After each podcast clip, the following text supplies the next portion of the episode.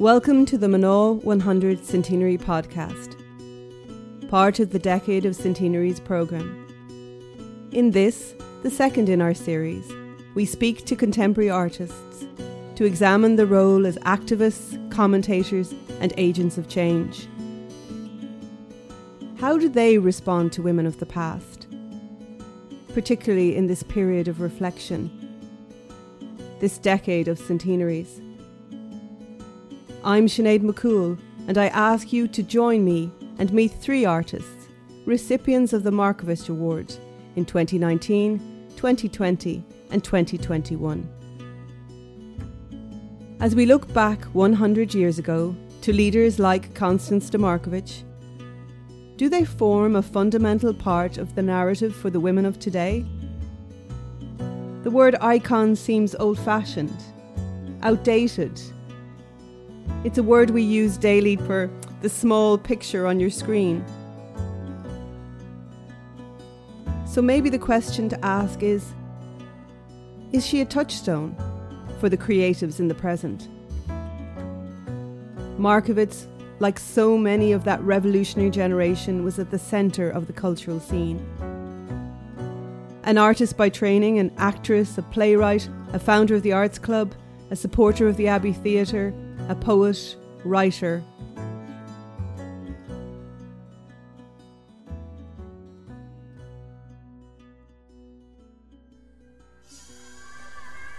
One hundred years ago, women of the landed gentry, daughter of the big house as she was, were encouraged in the arts, ladylike activity to show their accomplishments, to get a husband. Singing, playing an instrument, needlepoint, parlour dramatics for the amusement of guests, painting pictures. Was Constance Gore Booth, the daughter of a baronet, with relatives among the wealthiest landowners in Britain and Ireland, typical of her class, schooled in artistic sensibilities? The art of these genteel women now hangs in big houses. Charming was the word often used to describe the work of women in the 19th and early 20th century. I view a painting that changed the course of Markievicz's life. It hangs on a wall across the road from government buildings. I'm sure Markievicz would have smiled at that. It is a painting of two young girls by the Irish artist Sarah Purser, an oil on canvas, 1882. It hung in a big house for over 100 years. It is now in the Merrion collection. The eldest daughters of an Arctic explorer and his wife, who ran an embroidery school on the family domain. The girls are painted in a woodland area on the family estate. According to biographers, the eldest realised when this portrait was being painted that women could make a living from art She made up her mind that she would become an artist. She later took painting lessons from the artist herself.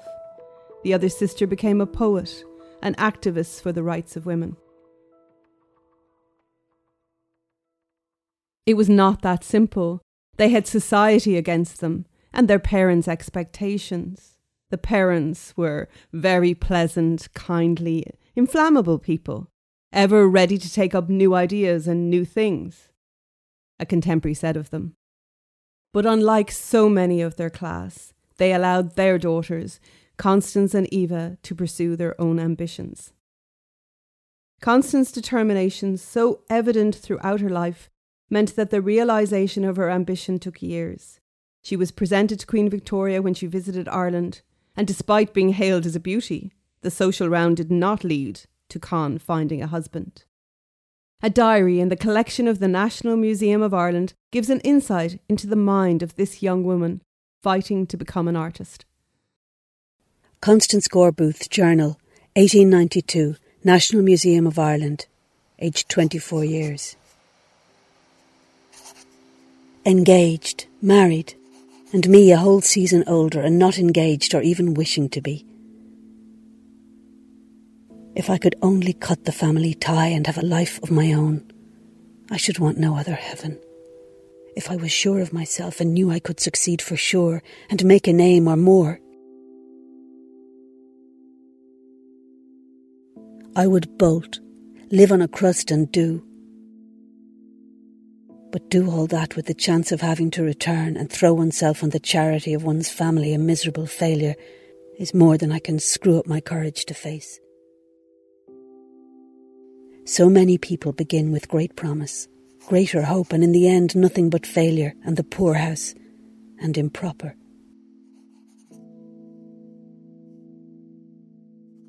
The pieces of our artistic life that have survived poems, lyrics to a piece of music, paintings in public and private collections, photographs and playbills, the items in her former home, the Lissadell collection, in Kilmainham Jail Museum, the National Museum, the National Library, the Abbey Theatre. I walk on the bridge between the past and the present and look to the artists of today to see where they take these stories of the past and mould them to the present. In 2017, a debut collection of poetry called Bloodroot was published. It explores the meaning of belonging. The poet whose work explores dual ways of experiencing people, places, and events. She grew up speaking the Irish language. Her contemporaries have acknowledged her talent by a number of literary fellowships in Europe and the US.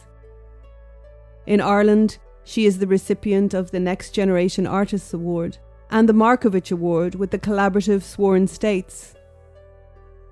This work reimagined women's experiences and sought to address the shifting historical and cultural landscapes. My name is Anne Marie Ní Churreáin as dunanal me uh, tógo mé in der honre a gleichanile agus hui mé um, na scála um, ar an cara agus as canchar uh, duhas mé. So I'm a poet and writer from the Donegal Gaeltacht and I come from that beautiful, wild, barren, very lonely landscape, which is very rich in uh, Belagist folklore, mythology, and kind of old stories and ghosts attached to the bog. I have a full time practice I'm a workshop facilitator with a specific interest in working with vulnerable and marginalised people. I also collaborate with other artists. I've worked with composers, visual artists, filmmakers, and I'm really interested in all the different ways that poetry can inhabit different spaces in Irish society. And I was really lucky in 2019 to be an awardee of the Markievicz uh, Award, which was given to a poetry collaborative that I'm part of. Sworn States is a collaborative between myself and poets Kimberly Campanello and Dimitra Xidous. And our debut poetry project, which is in progress at the moment, will deliver a series of poems that interweaves autobiography, social history, and myth to confront issues around reproduction, uh, labour, erotic autonomy and evokes this wide range of states of female embodiment and thought, including pleasure, joy, and experiences of intellectual interrogation. So, one of the things we wanted to do with these new poems is to challenge worn narratives around perpetual female suffering and self alienation. And perhaps one of the really exciting aspects of the collaboration is that we're bringing to all of this a rich constellation of cross cultural perspectives. So I'm an Irish language poet who's an Irish speaker. Kimberly is an Irish poet with dual American citizenship who is a French speaker. And Dimitra is a Canadian citizen now resident in Ireland who is a Greek speaker. So there's a richness there, I think, of, of peer learning and of energy. And it's a project which I think think is unlike uh, any other poetry project or collaboration which has happened in Ireland before. For Anne Marie, the cultural context of the past, as well as the present, informs her work, and she embraces the commonalities shared with other cultures, and indeed with women's experience. But not alone for women, but those who are marginalised and those who are vulnerable. She continues to be informed by experiences of others, working in collaboration, finding words, finding connections. My name is Barbara Bergin, and I am an actor and a writer. And I'm currently working on uh, a play, a piece of theatre, and a couple of other pieces of work around women in the revolutionary period and the early years of the Free State. So something like the Markievicz Award is a complete game changer for me in terms of the of the work I'm undertaking now and exploring because the bursary is to buy you the time and space and so often you don't have that and particularly at my end of the of the arts where you're making stories of some kind.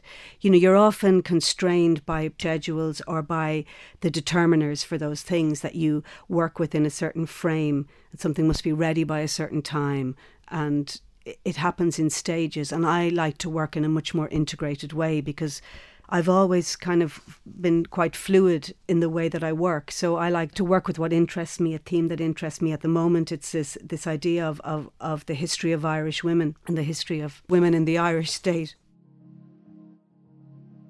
During the decade of centenaries, a mass of new documentation has been made available in an egalitarian way.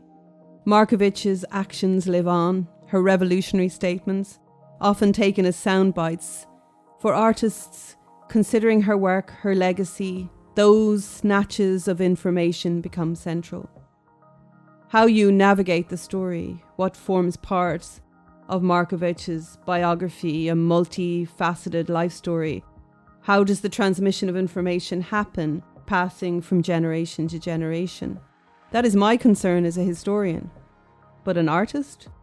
Freed from such structures, Joanna Walsh works in non-fiction and fiction and is using new ways of using text, working in collaboration with other art forms, celebrated for her originality. I'm the recipient of the 2020 Markievicz Award in Literature I started off as a print writer and I carry on working with text, but I like to take text off the page and play around with what it can do in a digital environment and also in performance as well as print.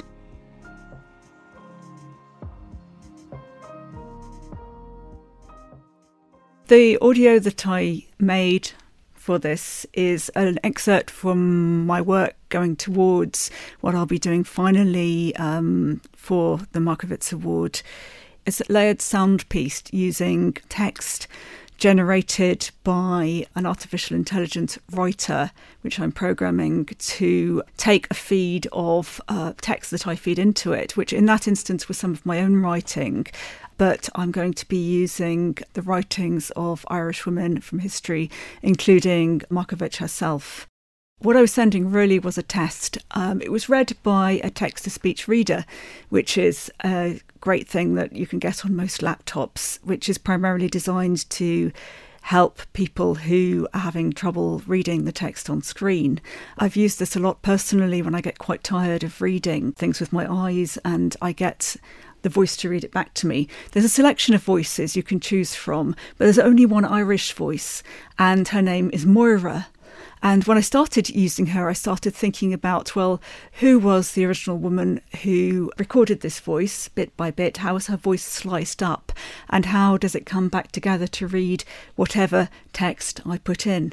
in terms of this idea of Moira, so she once existed as a real person, and you're then taking her and using her really as something almost like a, a disembodied voice of the future.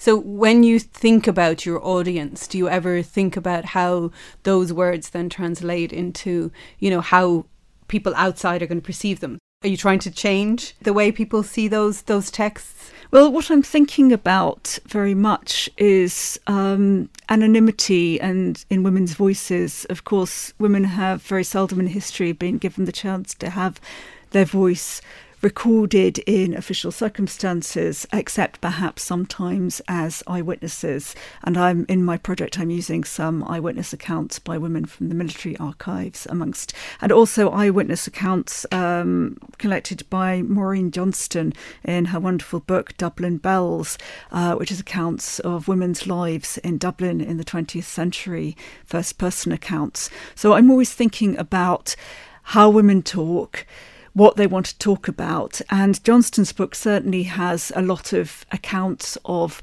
their aspirations for the future, especially what they want Dublin to be like and what they'd like their lives to be like, and what could improve their lives as women um, living in the city.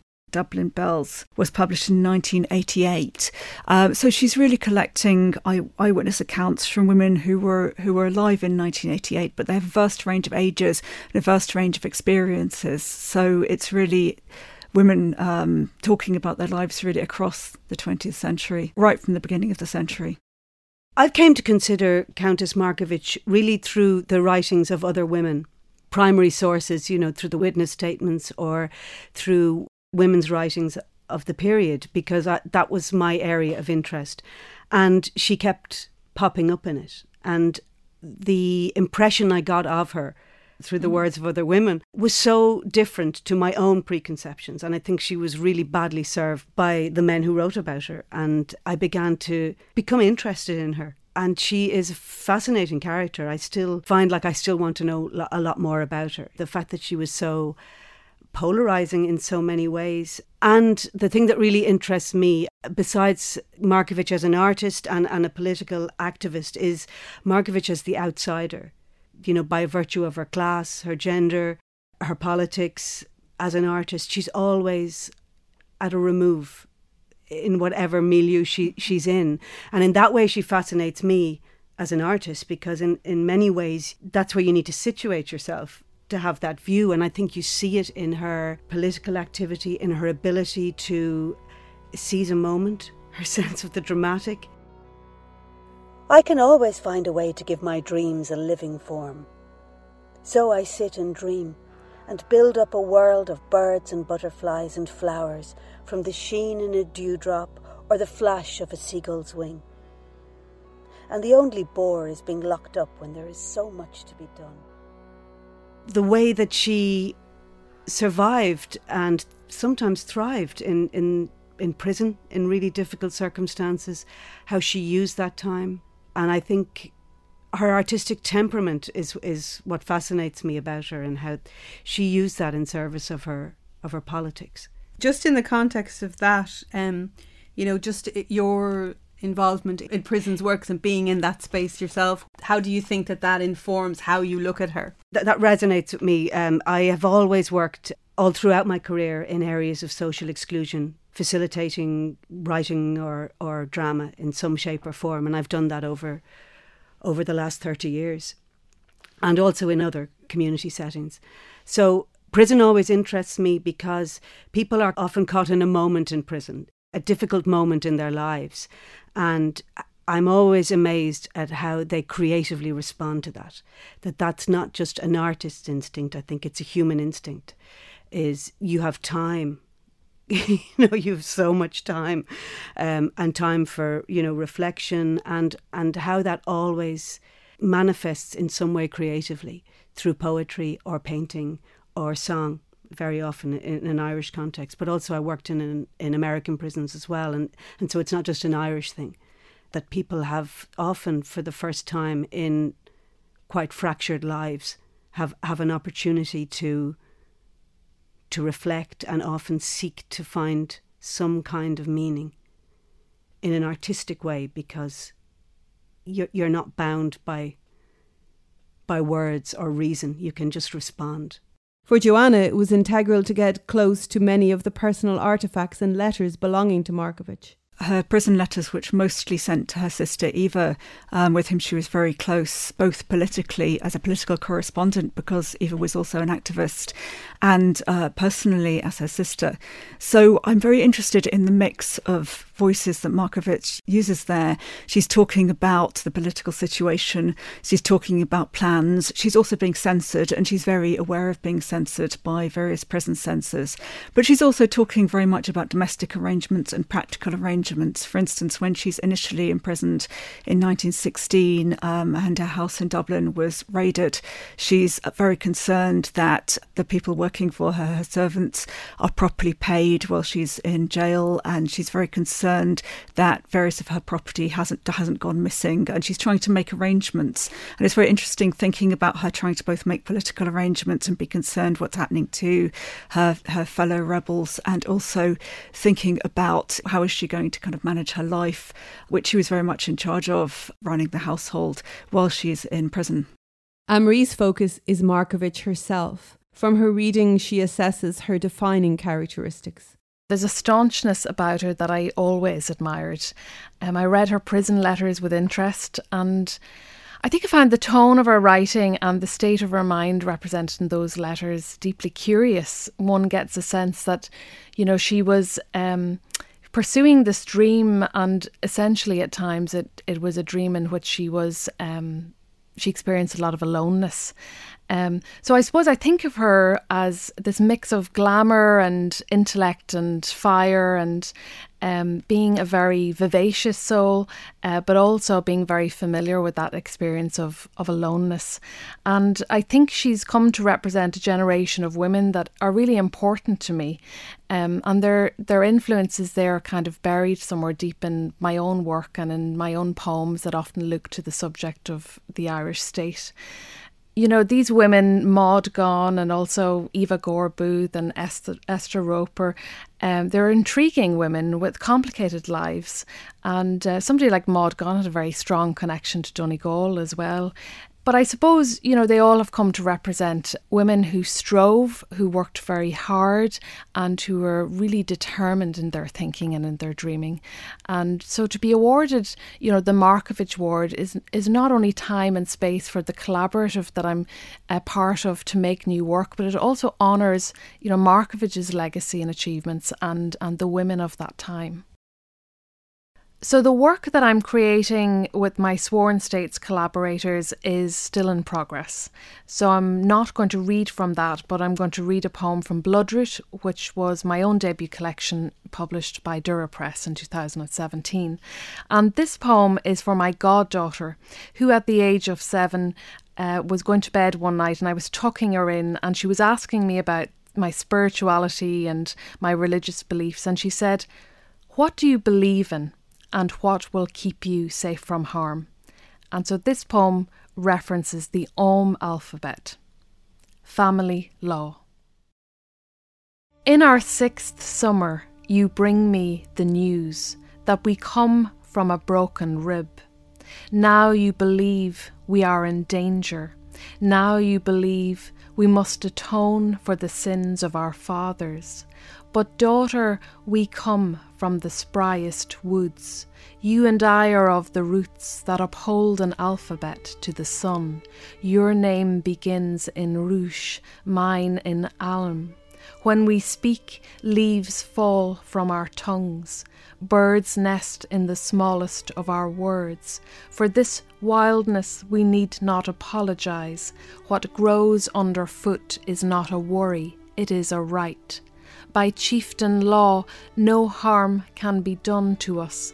This law our elders knew by heart, for even the milk in a cup was owed to it, long before the houses of worship were raised, by men our trees stood tall. From 1908 onwards, Markievicz used her artistic talent to be political. I'm thinking of the masthead of na hÉireann, the magazine for women, in which she wrote many articles and columns, including gardening notes. As an actress, when she posed as Joan of Arc, and Joan of Arc as a vision to a suffragette for the Daffodil Fete in 1914, organised by the Irish Women's Franchise League. Or her battle hymn, written for the Irish Citizen Army, set to music by Crofts. She is so often seen as a rebel. Indeed, she projected the image of herself, photographed in uniform, posing with a gun. She understood the power of the image, of propaganda.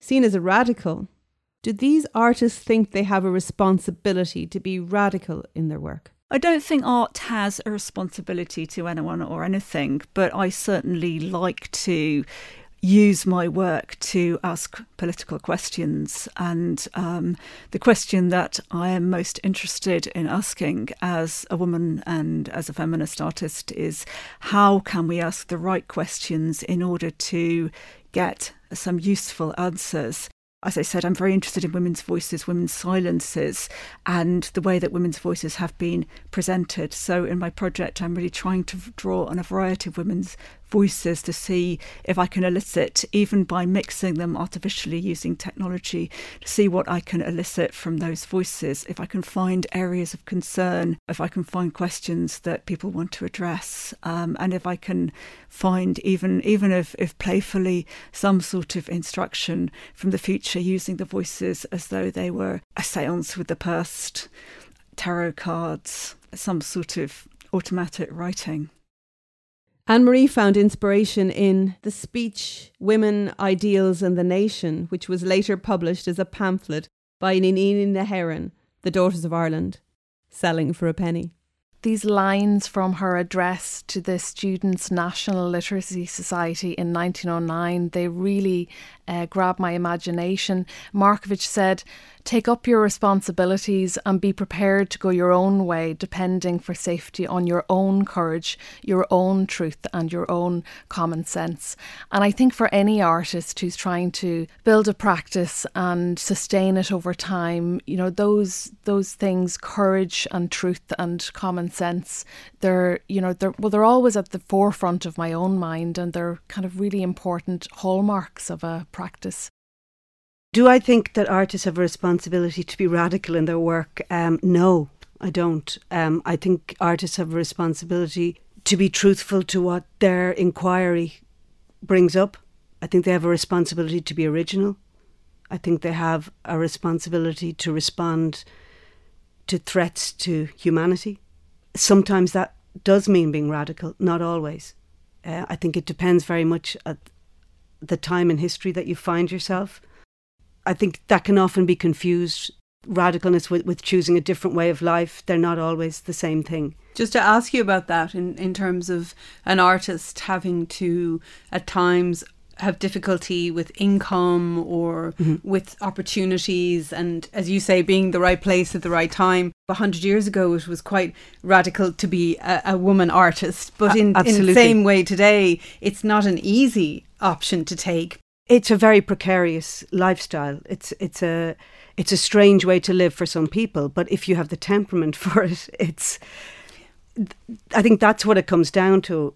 Often it, it might not even be to do with talent. There's lots and lots of talented artists who who don't make it or who can't make it because of the difficulties of the life. But I think if you have the temperament, it's it's easy, and the rewards may not be material, and that can be difficult. But you do have huge rewards from it. They're just not material rewards. So I think when something happens, like recently with the pandemic or things like that, you realize how living that way can make you very adaptable. And it makes you very resourceful and able to respond to things possibly easier than others because you're used to that kind of lifestyle.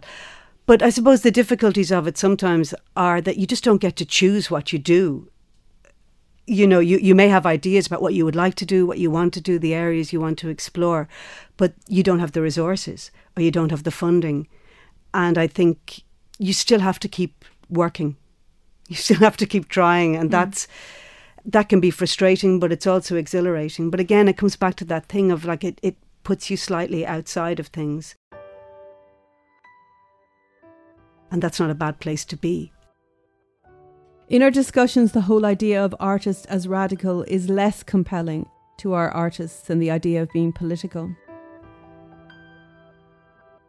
This, of course, is of interest as our work in Mná 100 covers this century of change.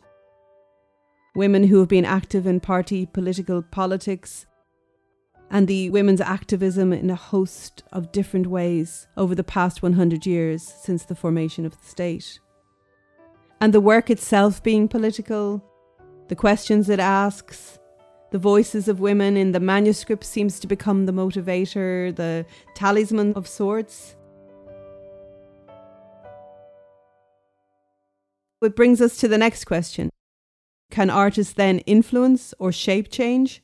one of the things artists can do, one of the many things artists can do, is provide narratives for change, which doesn't necessarily mean saying what would be good to change from or what would be good to change to because often you know that's not our specific area of expertise uh, that might be better addressed to people who have done proper political research but to create a narrative space in which narratives of change are possible, to introduce vocabulary in which change can be addressed, and also to think about platforms, um, including all artistic platforms, including performance, uh, print, communication, in which stories that open up the possibility of change rather than reinforcing the status quo. Um, I think those are those are things that artists can do when addressing the idea of a different future.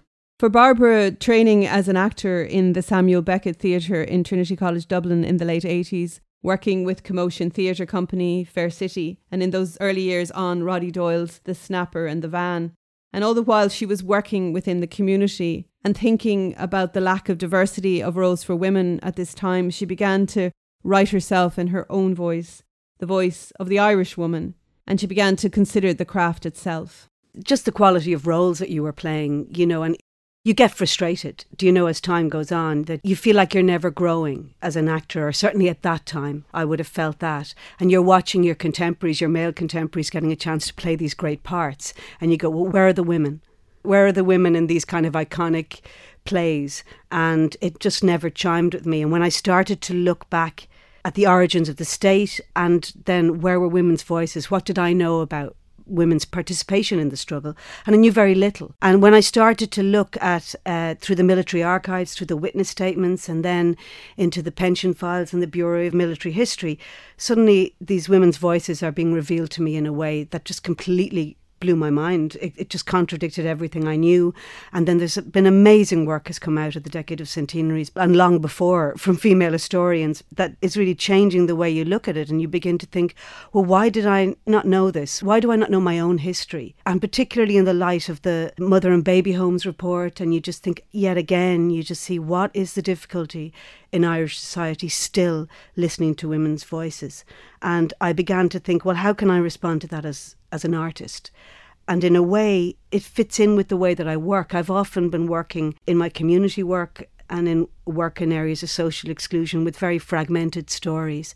And this really echoed with what I was reading in the witness statements. I start to see what happens to these women, where do they go? And you can't find them, you can't trace them, they're there for a moment. And so then I started thinking about working with those fragments and trying to create, if you like, a rehistory or a, a counter memory. And what an artist can do, I suppose, that a historian can't, is imagine into those silences and spaces and build up some kind of a, a sense of where we come from as Irish women and why those voices were silenced and why, in a way, there's such discomfort still about really interrogating that and looking at it and saying, you know, it's affecting us still. And me as a woman, why do I still find it hard to speak up about certain things? Where does that come from? Is that just in my DNA? Is it in my cells? Where does it come from? And it comes from a real place, and that's buried, and it needs to come to the surface. And uh, and something like the Markievicz Award gives me the time and space to really dive into that and look at it and, and work with other artists as well. Because silence doesn't always have to be filled with words. It can be filled with, you know, sound and music and and all sorts of things. So um, I'm I'm collaborating as well with uh, the sound artist Alma Kelliher at the moment in really early stage of development of my piece. So even that's something I wouldn't be able to do without the award is to have that time to integrate that so early on. Normally that's something that comes after you've delivered a script when something goes into production, but to integrate it into the very genesis of the project is something I've always wanted to do. In Irish poetry, there is this long Gaelic tradition of using language and speaking words aloud in a kind of declarative way or incant dictatory way to, I think, affect change. And if we go right back to you know, the songs of Amergin, said to be, you know, the first bard, mythical bard who set a foot down on the west coast of Ireland and summoned the landscape and said aloud this kind of manifesto. You know, to read the song of Amergin is really to experience the spellbinding um, change making effects of language. And you can see that in Irish poetry all through the generations. You know, if you if you look at the work of Nuala Ní Dhomhnaill, if you look at the work even uh, today of poets like Doire Ní Ghríofa, like there's something about the Irish language spoken aloud in a poetic way that does create a moment of change or transformation. And if you go to the founding of the Irish state, I mean, many of those people who were agitating for for change and who fought they were they were creatives. They were you know also in their other lives they were actors they were writers they were poets. So i think it's you know fite fuaite in you know irish culture. The poetry and artistic self and creativity and the desire to affect change or to reclaim space or to um, you know assert your autonomy um, so I think we're very sensitive to that in Irish culture. And um, what's really interesting now, I think, in Ireland is to see how you know new voices are emerging and um, you know irish people who have mixed heritage or you know different ethnicities or different voices coming in from other countries to ireland and i think you know we're going to see like a like a rejuvenation of the the word and of language and new richness and extending that Gaelic tradition of using your voice in a way you know that will complement social change and create a moment of transformation. It's not that a poet or a writer is a politician, you know? Like we're not um, activists, but I think we have a sensitivity for transformation and change. So we can we can sit as part of that conversation. And I think that's something that Markievicz's generation really understood, you know, that there were there were overlapping lines and blurred lines between creativity and social activism. When we look to the contribution of Markievicz, the items, the artifacts, the documents, and the images, retained perhaps because of their content or because of who she was, what she did as a revolutionary. What do you think are the urgent issues of our time that art needs to communicate with, or to ask in another way, that artists need to engage with? What's most urgent now is, um, you know, th- th- this new space that's emerged between between fact and disinformation um, and also as well how do how do artists command attention in a culture where increasingly everybody is permanently distracted how do you find space and how do you how do you resonate with people how do you hijack their attention I think that's going to be a big thing. I think people's brains are changing. I think their attention spans are changing. I think the demands on people's headspace are so huge. I suppose the pandemic has been very interesting. I mean, it's obviously it's different for everybody as well. I don't want to generalize about it either, but but I think it's been interesting to see how, particularly early on in the in the during the first lockdowns when there was an awful lot of fear around, how uh, how people sought out sought comfort in art. Uh, sought comfort in, in literature, in music, in those things in times of quite, you know, existential distress that that, that art provided something quite comforting for people. So I think that that's a really interesting thing that's come mm-hmm. out of mm-hmm. it. And I think also the lack of places to gather and having a collective experience. I think people really began to feel that, you know, suddenly not being able to go to a gig, not being able to hear music, uh, not being able to go to the theatre, the cinema, these things that are just, we take for granted so much and probably don't even consider as part of our cultural lives. While for Joanna, it's the concept of the work and what constitutes work for women. That's been one of the questions that has been informing her work for some time. I'm interested in the way that work has been detached from stable wages, but I'm also interested in the way that a lot of women's work has never been waged.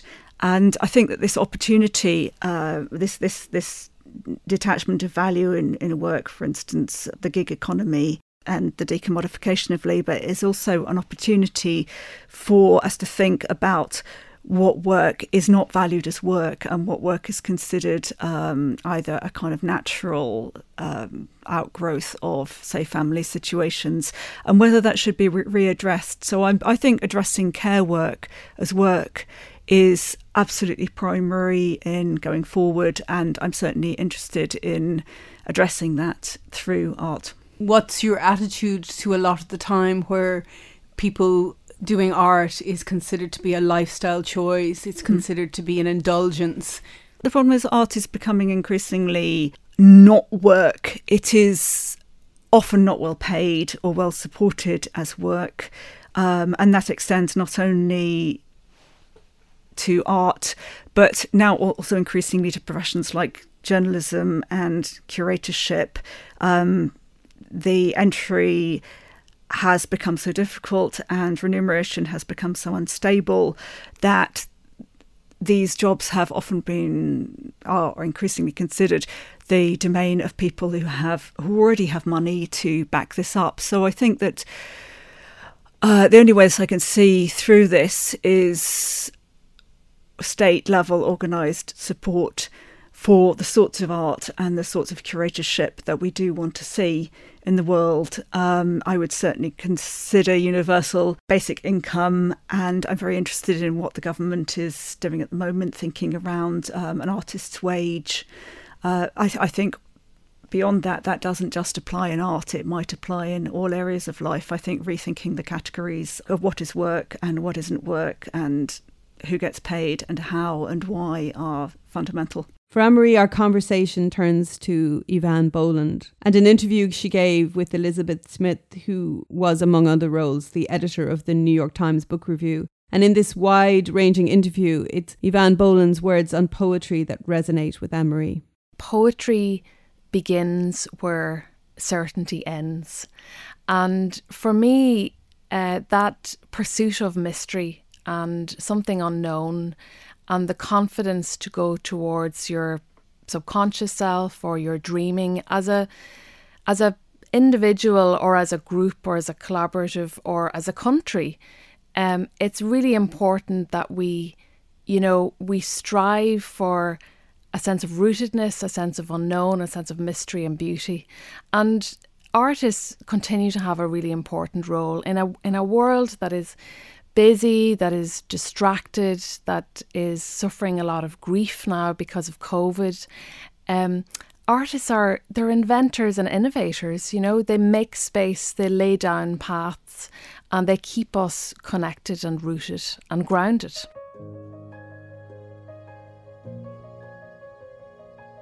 Certainty ends.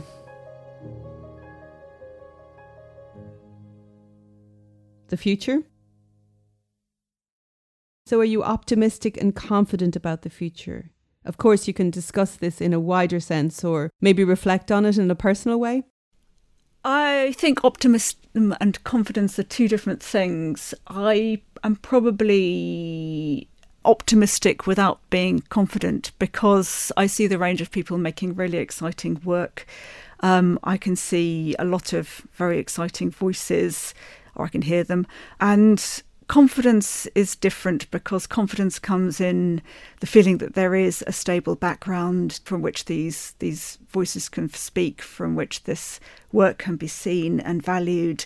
And though I'm optimistic, that's I'm never quite confident, um, but I hope that these two things can come closer together. And in terms of confident, though, could I suggest that by virtue of the fact that you are in this space, because you have that ability to think and articulate your thoughts into an end product, do you think that you need to be confident and determined as an artist in order to sustain the practice? No, actually, I don't. I think that um, confidence is not as valuable as doubt for an artist. And I think if one of our roles is to ask questions, then a lack of confidence might actually be an asset here. Am I optimistic about the future for the arts? Well, yes, because I'm an optimist, a pathological optimist. So, so yes, I suppose I am. But I am. Well, when I look at where women have come over a hundred years, yes, I am. I am optimistic in some ways, but I think also, even in, in the wider world, I think we can see how easily we assume that rights are a permanent thing and that they can't be they can't be rolled back. I think it's a very optimistic time for Irish women in general. I think that we have come quite a long way, and but I think there is still this huge void that we need to fill in terms of the past and where we've come from, and the silencing of women's agency in the past as well, and the way that. Uh, the way that we understand our history, that that the promise, if you like, of of the republic uh, was was equal citizenship for women, and and then within within my work particularly i'm studying that 20 years maybe between you know 1917 and 1937 uh, when when when women's citizenship was so reduced when women were fighting for their freedom how that turned out for them really was so far from the promise of the revolution. So you had this this idea that all women then became one woman and a very narrow definition of womanhood woman as as mother and wife and and anything outside of that and any transgression from that was dealt with so brutally. And that I think that we still have to recover from that. And I think those stories and silences have to be addressed. And I think we, when we see the discomfort around talking about that with the release of the mother and babies report and that same obfuscation all the time between church and state and you think well there's a lot more that has to be has to be pulled apart. Am I optimistic about the future? I am hopeful about the future in this country for arts and for people who enjoy uh, the arts.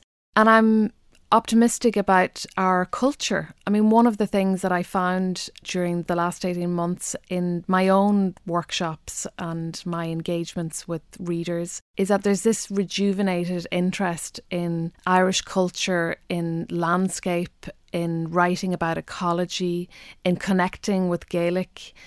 You know, this time of being more still than we usually are has called our attention to the landscape around us. So I do feel hopeful for lots of reasons. I think, you know, the tradition of writing in Ireland is being replenished. I think uh, our engagement with subject, um, the subjects of landscape and ecology, is deepening. And I think more than ever, there's an interest in language. You know, sometimes when when everything else is taken away from you, when you can't take a flight, when you can't move the way that you wanted to, when you can't um, live the life that you were living before COVID, the thing that you have left is your voice and your creativity. And I think there's more than ever an awareness and a, an appreciation of voice and of language and of the practice and craft of writing.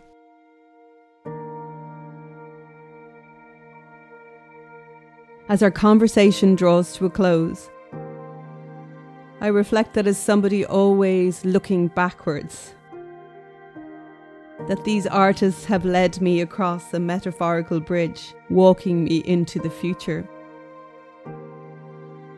Their take on their artistic practice, on their craft, is confident and assured. Their thoughts on Ireland and the Irish are reflective of a whole society that includes diversity and inclusion, the vulnerable and the marginalised.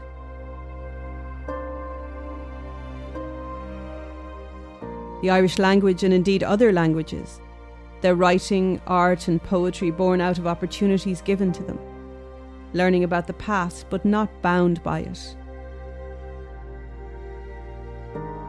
I look forward to seeing, experiencing, and hearing the work that will come out of their Markievicz Award.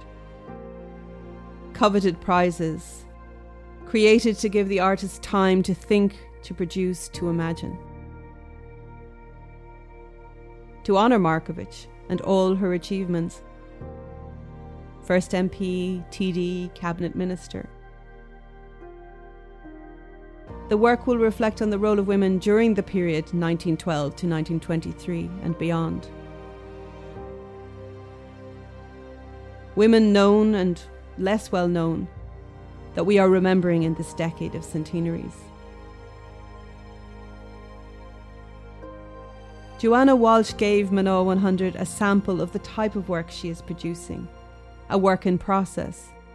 But as I listen, I truly feel I'm in the future already. 2020, I wrote my last novel as a human being. But the first thing I wanted to do was find myself and let go of all the demons and anxieties that the Matrix had bred in, in me. 2000 You would take 10,000 dollars for five minutes, I have a think that I had forsaken my weekend, and then humanity I to can terrorists. This remember really had not yet discovered how you to really would take take stuff. me.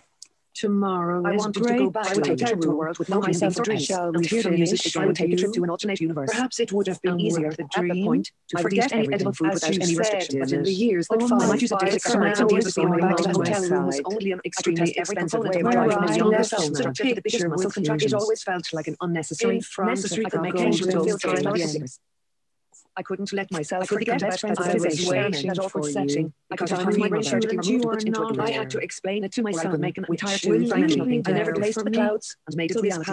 Good the first time, You took the time to think about these to things through all of these with This was a wonderful, delightful experience. The two soldiers with I would put myself into any state of thought. I wanted without limitations of The mind or body. I think you can't deny that I was feeling. I really like Santa go through time as much as I wanted to. I tore the The only thing is that it would be many different one of the things that I remember most is teeth at one point, this young boy was being who path. be recognisable to be Eon. How it felt. And oh, I said, I One one day day I I would would be be sad with with oh, my teeth I leave my parents' house, leave my world. I leave my and I was so Oh, my sister overcome could you by write an about? orgasmic rage And I said, I will a burst house and our universe will the same one everyone else in the world. And then I said, have "Hear the that no person ever gets to live there in for any length of time. What really mattered was the angel total of experience prayer every and bit the of the second And he said, that oh, in other words, there is no single fundamental truth. That is a key. And I said, Beauty, And he nothingness, said, and "Oh, even a what place you between about are all you have to explore. And I said, God. they are all experiences said, to be made how by to make the most of life. For tomorrow, it is You your choice to choose. "Oh, what do you write about, there is one personal and key difference And between yours and the others. "Oh, what the you write about will be in a different time and universe. And I and said, they are based on love you feel for your country. And he said, I know this oh, may seem to you oh, like it sounds crazy, write but about you have no excuse. And I said, what makes it actually really easy and the most fun? And he said, Oh, if you what do you this, write you will know about that you are the most incredible human being available said, to all mankind. those people will never be punished for your creativity or lack thereof. If you really want to do it. This was the second of the Mná 100 Centenary podcasts, part of the Decade of Centenary programmes, the Department of Tourism, Culture, Arts, Gaeltacht, Sports and Media. This episode is made with the assistance of the Arts Council. We hope you enjoyed the podcast and will tune in again.